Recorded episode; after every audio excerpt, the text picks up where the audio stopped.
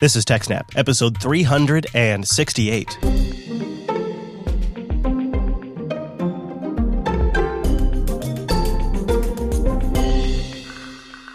Welcome to TechSnap, Jupiter Broadcasting's weekly systems network and administration podcast. We recorded this episode on May 15th, 2018. It is brought to you by our three great sponsors, IX Systems, Ting, and DigitalOcean. I'll tell you more about those as the show goes on. My name is Chris, and joining me every single week is my co host, the technician, the engineer, and the teacher. It's Mr. Payne, Mr. Wes Payne. Hello, Chris. Hello, Wes. This week was kind of week that TechSnap was built for.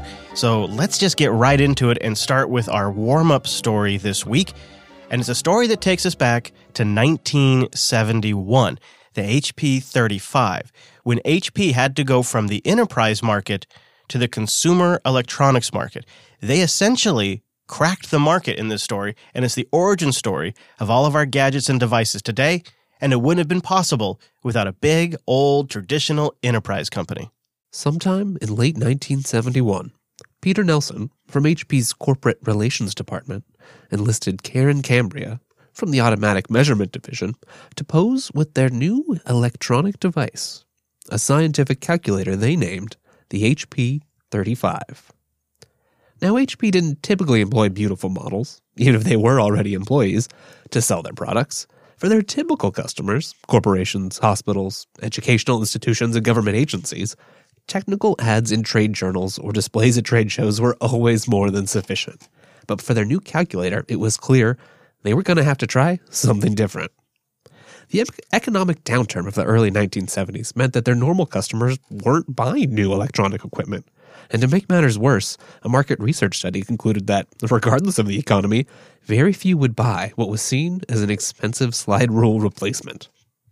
So HP's marketing department decided to do something it had never done before. Instead of advertising in engineering and scientific journals, they would place ads in magazines like Esquire or Scientific American and sell the HP 35 by mail order direct to the customer. Now, that's all getting a little ahead of ourselves. Let's step this back a few decades. You probably already know this story. It was the height of the Depression. Bill Hewlett and Dave Packard, both recent Stanford graduates, decided to go into business together. They found a cheap rental in Palo Alto, just blocks from the Stanford campus, and in the garage out back, now considered ground zero of Silicon Valley, they began the Hewlett Packard Company. Their first product, an audio oscillator that used a light bulb as part of the circuitry, was purchased by Walt Disney to help with the sound on his new project, the film Fantasia. Eventually, HP was offering so many products that it took a four pound, nearly 600 page catalog to describe them all. The Palo Alto garage became facilities scattered throughout the valley, then the rest of America, and finally Europe and Japan. By the mid 1960s, they were a Fortune 500 company with 9,000 employees. Tom Osborne, however, a Berkeley trained electrical engineer, was not one of those 9,000 employees. In his Bay Area apartment, he was busy building a floating point electronic calculator he called the Green Machine. He tried shopping around, but no one was interested until he showed it to HP in June 1965. Hewlett asked, Can it do transcendentals, sine, cosine, that sort of thing? Now, Osborne's green machine couldn't, but he replied, Yeah, sure, why not? And Hewlett was sufficiently impressed and convinced Osborne to stay on for six weeks as a consultant to see if he could turn his device into a proper calculator. At the time, HP was pretty new to digital design. Their first computer, the mini fridge sized 2116A, had been released in 1966, and everything about the calculator project taxed their engineering and manufacturing abilities. I was barely able to stay ahead of the alligators on my tail, Osborne recalled. His six weeks became six months, then a year, and then another. But finally, in early 1968, they had finished the 40 pound, typewriter sized 9100A computing calculator. This wasn't enough for Hewlett. In what has been dubbed one of the most famous design briefs in electronics history, he asked Osborne to shrink the 9100. I want it to be tenth of the volume, 10 times as fast, and cost a tenth as much. Where Hewlett wanted the 9100 to fit in his secretary's desk return, he wanted this new device to fit in his shirt pocket. At the time, it seemed like an impossible request, but Hewlett didn't let the idea go. Here's some calculator history. First, there was the abacus, then the slide rule, then the adding machine, both mechanical and electric, and then finally in 1961, the first all electronic calculator, the 8 tube Anita MK7. By this time, however, the vacuum tube was really already replaced by the much smaller, more energy efficient, and less expensive transistor that we've all come to know and love. The first all transistor, or a solid state calculator, the Friden EC 130, was introduced in 1963. Two years later, Wang introduced the LOCI-2, and in 1968, as we already know, HP released the 9100A. All these machines use discrete components, though, individual transistors and diodes soldered onto multiple circuit boards. Old school. The integrated circuit, multiple transistors etched onto a single silicon chip, what we know and love today, dramatically changed the industry. Osborne realized that these new chips were now small enough to realize Hewlett's dream. Work on the shirt pocket calculator began informally in November 1970, using an under the table budget. It soon became clear, however, that the entire project was going to cost around a million dollars. That's when a million dollars was really a million dollars, as one engineer remarked. And that was kind of a big problem for HP. The sluggish, inflationary economy of the early 1970s really hadn't been kind. So after Hewlett heard the price tag for the calculator, felt he owed shareholders due diligence and asked the Stanford Research Institute to do a market survey. Their conclusion was basically, we don't recommend that you go ahead with this. Not exactly what they wanted to hear. But eventually, Hewlett decided he actually wanted one. He wanted one, and he thought his engineers should have one as well. So on February 2nd, 1971, Groundhog Day, he gave the official go ahead and with it, an official budget. The entire project took 14 months, half of HP's typical design cycle. When Hewlett received the very first prototype, he simply said, It's about time. I've been waiting for this. The calculator was finished, but the question remained would anyone actually buy it? They had run an informal name the baby type contest here and it had several pages of suggestions, things like Athena, the math marvel. But when Hewlett saw the prototype, he just simply said the name would be HP 35 after the device's 35 keys. It didn't matter that HP's computerized inventory system only recognized four digit names. The HP 35 it was. Now, one thing I found adorable about this piece turns out HP typically priced their equipment at the cost of the materials list multiplied by pi. Or, or if it's an especially competitive market, multiplied by E. And of course, the list for the calculator was really starting to add up. The chip cost more than $100, the LED, LED display around 20. There was even the expensive plastic case, double injected keys, gold plated circuitry. The accountants came up with a price of $395. Four times the cost of a Japanese four function calculator and nearly 20 times the cost of a slide rule. But with a device, a name, and a price, the marketing department got busy. HP had always sold their equipment through field agents. This worked fine for their big ticket items, things like gas chromatographs, other expensive purchases for hospitals or educational institutions. It's going to be a kind of a problem for a small device with a thin margin that they're trying to get wide distribution. So, in a very unusual move, marketing sidestepped much of their traditional sales network and sold the HP 35 directly through the mail to customers. They did this with advertisements in newspapers, popular magazines, tons of places you would have never expected. Not in scientific journals, not even necessarily so much in, in trade journals or at trade conferences. To make this even more unusual, they sold it at retail. The marketing director had to subscribe to Women's Wear Daily just to figure out how to even start selling it in department stores. Once they had these distribution methods in place, January 4th, 1972, they finally announced the HP 35. If there was any doubt how well Hewlett's expensive slide rule replacement was going to sell, it quickly evaporated.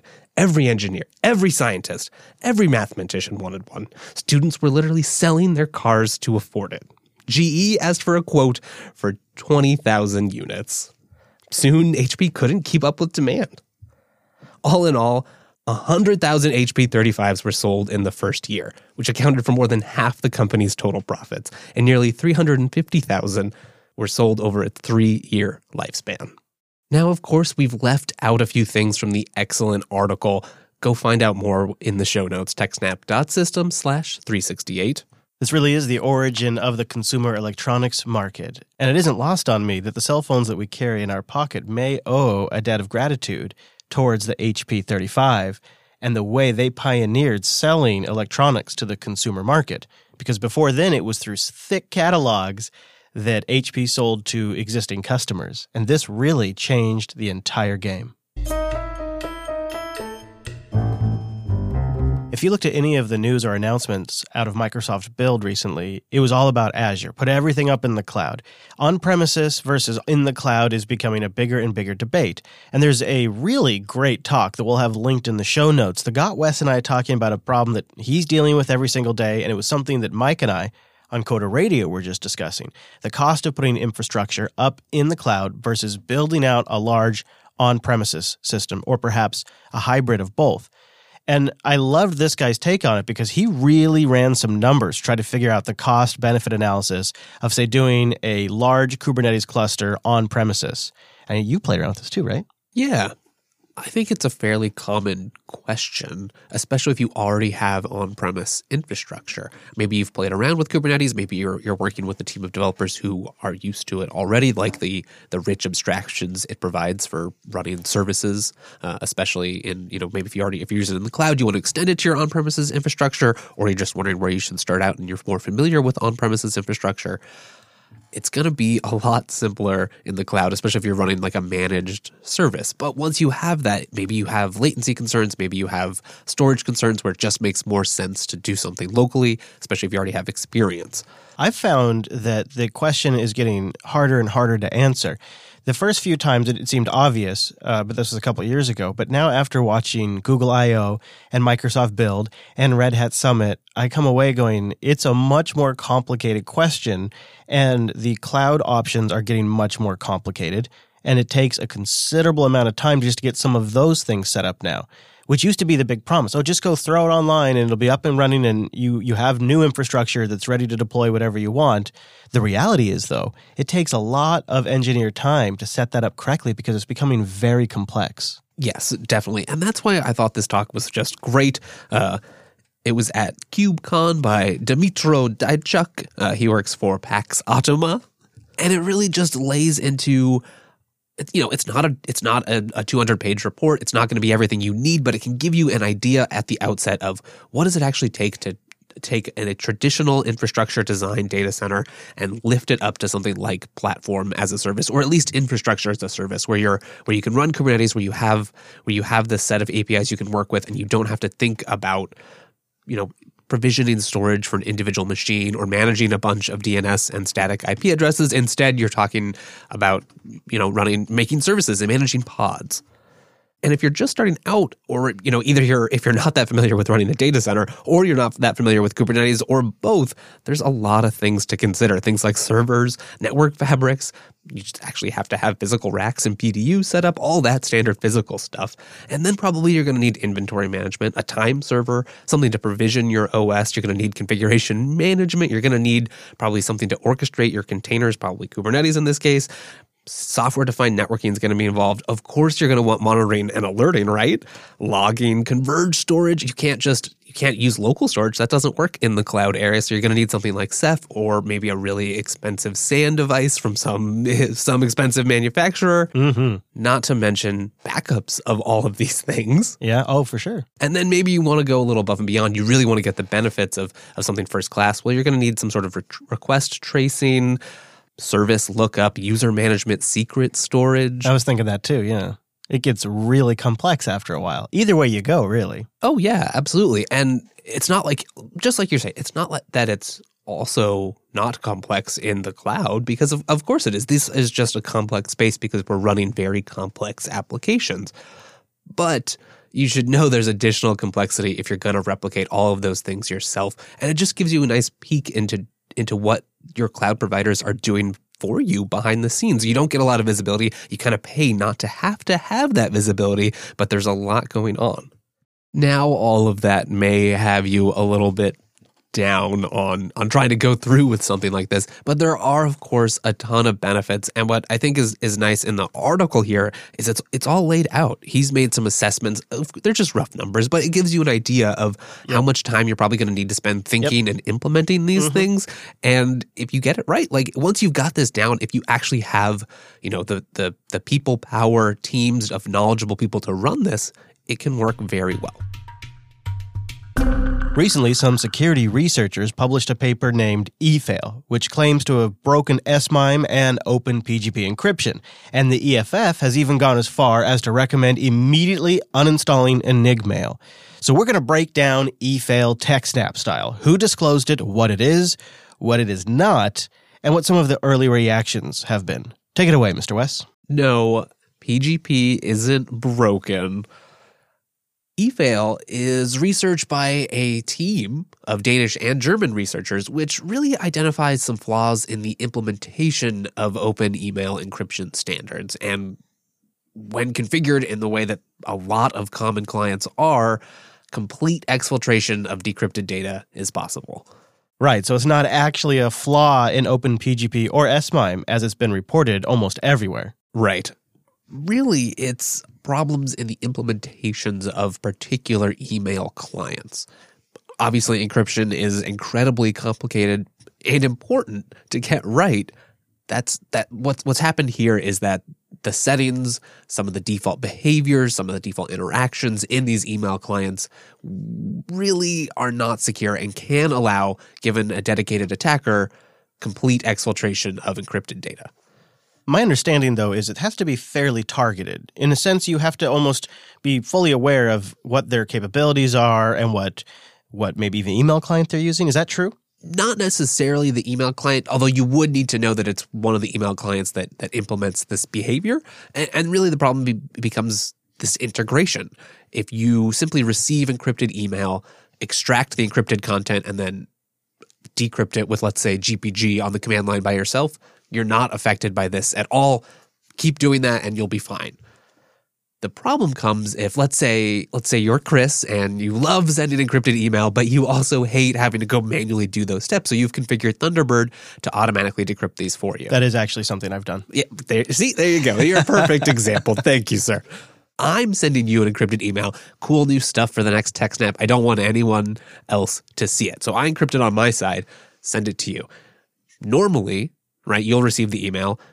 Thunderbird works its magic. If you've already got your keys loaded and everything, then poof, you can read my message, no trouble. But let's say there's some competitor show out there. They really want to see what's in that document. If they are able to somehow intercept my email to you, well, they won't, you know, unless they've actually stolen your key, they won't be able to read that message. Of course, they'd like to. What eFail allows, if if you're using a vulnerable client, it sounds like maybe you are, there's actually sort of two different attacks, maybe maybe three if you, if you want to get technical. But the basic idea is they can construct a wrapper message around that encrypted text, send it to you, and then if your if your email client, let's say, has HTML enabled and they've wrapped that in, one example is just a simple HTML image tag they can set it up so that it's a it's a broken up image tag with the start at the start of the the encrypted text and the end at the end in such a way that the source of the image is actually formed into a URL. And so once your client tries to render that image after decrypting the content, the entire decrypted content gets sent to whatever URL is configured.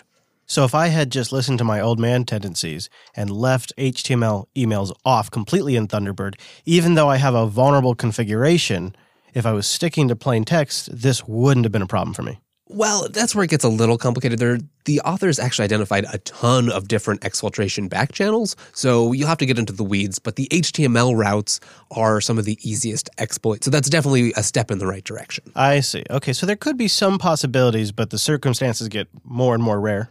Exactly. So, to your earlier point, yes, it, it does require somewhat of a targeted attack, right? There does need to be some sort of man in the middle or an interception, or maybe it's just someone who has taken over an email server. For your for your day-to-day emails, maybe not a huge concern, but obviously if you're taking the trouble to encrypt them, something like this could be a real threat. The scheme I've just described is an example of the direct exfiltration attack, and really it's just something that it, it's behavior that that the client sides end up needing to fix because there, there's just you know if if someone can intercept your email and send these specially crafted and modified messages, that default user interaction, especially with rich HTML or any of the other back channels, this is just going to be a danger that we have to deal with. There's also a second attack, which the authors have dubbed the CBC slash CFB gadget attack. And basically, the idea is this really, it's, it's sort of two different attacks. One of them is an attack on OpenPGP, and the other is an attack on SMIME. And the idea with both is the particular encryption schemes chosen by those specifications and used by these clients can allow an attacker, if they if they know enough about the plain text that's been encrypted, and let's say they know like enough of like maybe there's a header or some sort of standardized piece of plain text in there, they can actually, due to some weaknesses in the scheme, precisely modify that plain text. So in this case, they're able to cleverly craft up, basically just modify the encrypted text because they know some of the plain text in such a way to add that same image tag inside the encrypted text. So you don't even see anything wrapping or suspicious in the email. You just get a different blob of encrypted text. Once mm. it's automatically decrypted, boom, that image tag appears in the decrypted text, and then all that plain text is sent in the exact same way. That happens without the user even realizing. If you've configured it automatically, yeah. A key difference between the attacks is that if you're just following, for example, the SMIME standard as a client implementer, then you're probably vulnerable to this. And each vendor may, especially because it's you know it's inside the encrypted text, so you you, you may need to come up with with different mitigations depending on the client. It's not as easy as some of the some of the mitigations to the first type of attack are. So in the long term, it's probably necessary to update the specifications or at least like the schemes and settings that are being used by clients. Now, one key difference here is that if you're a standards compliant SMIME client, you're probably vulnerable to this, and you may have to come up with your own unique set of mitigations that may or may not prevent the attacks. It's more difficult because the modifications are inside the ciphertext, not just wrapping the ciphertext. You know, it's probably it's probably a lot easier to just identify like, oh, here's a block of encrypted content inside an image tag. No, let's not do that. Or you know, you could you could short circuit that behavior in a lot of ways. If it's inside the ciphertext, that's a lot less trivial in the long run, it's probably necessary then to update some of the standards, or at least the, the choices made in the encryption schemes and parameters used by popular clients. So, if you're wondering if your mail client is impacted by this, the researchers in the paper that we have linked in the show notes did list all the mail clients they tried and kind of give a good spread of which ones are affected. So, you can check against that. But I guess my next question would be, Wes, is there mitigations or steps we could do now? Any recommendations to at least let us continue to use encrypted email because the thing I didn't really appreciate in this whole thing was the EFF's whole stop using encrypted messages and it's it was a little overhyped. So what can we do now to keep using encrypted email? Right. I mean, if you need to send encrypted email, you probably still need to do it, and there may be time sensitive applications. Step one, short term, just don't enable decryption in your email client. Separate those two out. Have your email client receive emails, take that email as data, and then feed it into something that just decrypts and encrypted data. That's simple. It doesn't have a nice, clean UX. It's a lot more difficult. You probably need to know a little bit more about what's actually happening, but you'll be safe. Another uh, less complete mitigation disable HTML rendering. We all know HTML emails are gross, and yet we do it anyway. I'm just as guilty, but if you can get away with it, just disable HTML rendering. That won't completely mitigate things, but most of the common and easy examples of e-fail will be mitigated. Longer term, we're just going to need some patches to a lot of these clients to, to make their default workflows secure to these sort of attacks. That'll take some time. And then, even longer term, hopefully, we'll understand as a community what's going wrong here is what parameters need to be set, what do email clients need to do to implement these encryption schemes properly. Let's talk about the reactions for a moment because I think they prove that classic point that encryption is hard to get right because it's more than the math. It's all of the implementation around the math. And when you look at the coverage and the responses to the coverage, people got really fired up that this was being called a flaw in OpenPGP. Yeah, definitely. And I think I think that's an important clarification at least in the OpenPGP case is this is not a case of you running some function that the OpenPGP team or GNU PG or or any any of the people behind these these pieces of software are saying is secure, and then it's somehow not right. It's not a bug at that level.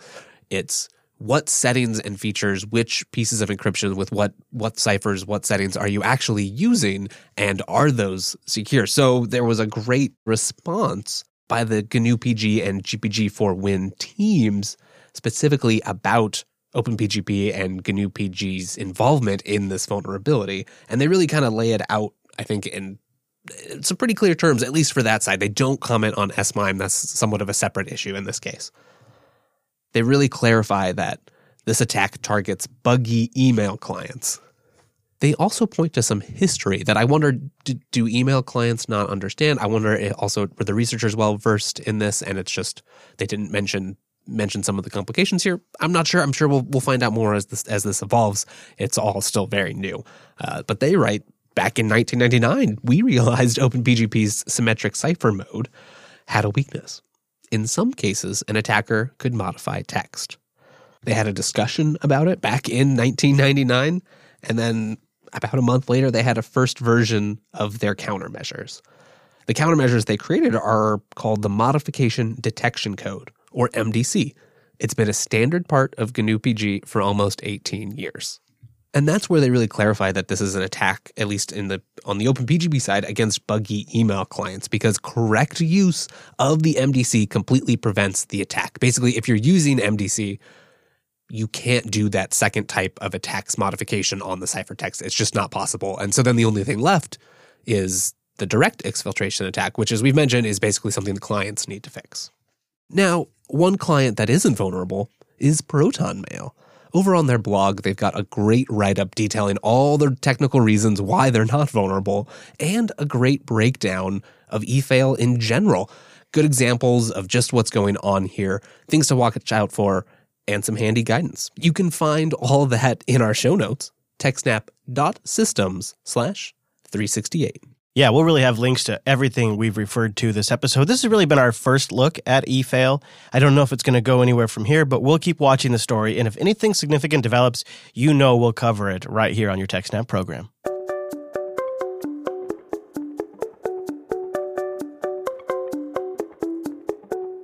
This episode of the TechSnap program is brought to you by DigitalOcean. Go to do.co slash snap and get a $100 credit when you sign up with a new account at DigitalOcean. Simplicity at scale. You can spin up infrastructure on their super fast, all SSD based systems in less than 55 seconds. They have data centers all over the world, a dashboard that is so brilliant, it'll blow you away and an API that's simple, clean, and well documented. Speaking of documentation, they have lots of guides, tutorials, and a community that has written tons of open source software to help you take advantage of DigitalOcean. Deploy an entire system and stack, or just the base rig and build it from there do.co slash snap and try out their new flexible droplet plans. For $15, you can mix and match resources to your perfect application needs.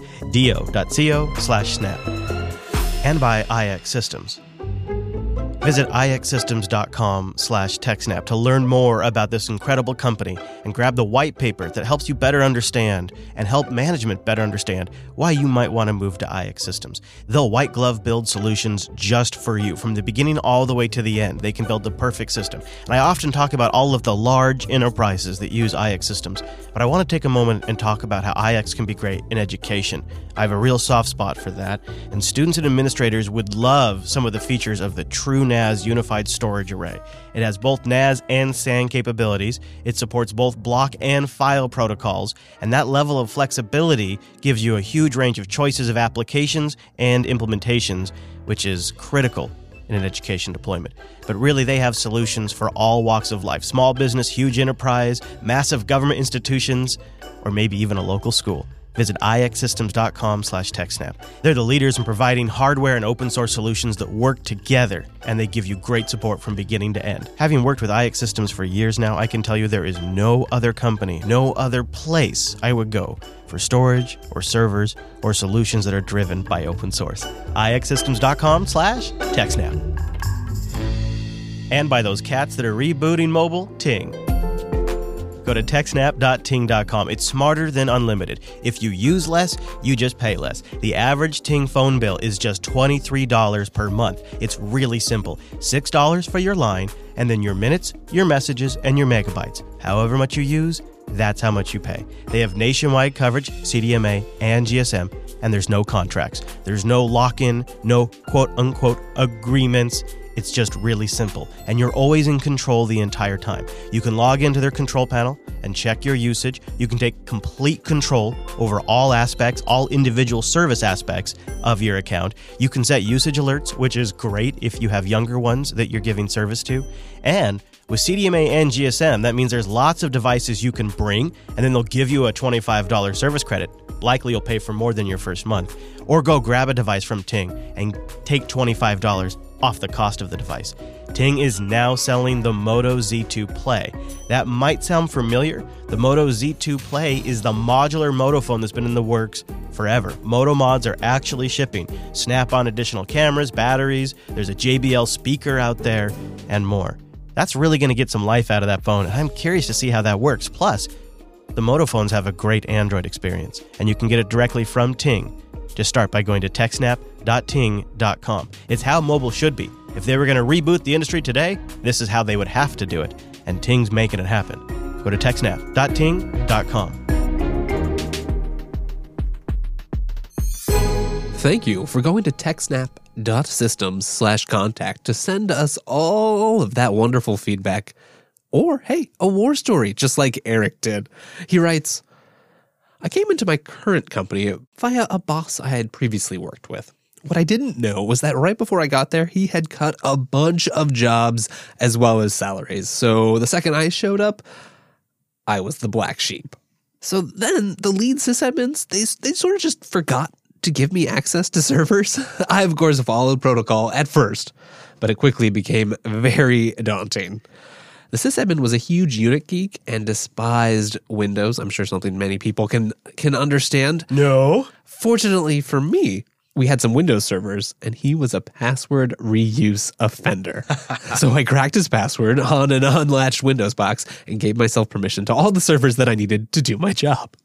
Fast forward one and a half years, he finally figured it out. Fortunately, by that time, my new boss and I were quite close, and I only got a slap on the wrist. When I saw this email come into our inbox, I I literally had a moment where I thought this was a troll. That this was a former coworker that I had worked with that was trolling me. Really? Yeah, I I worked at a place where a guy came in from a previous job.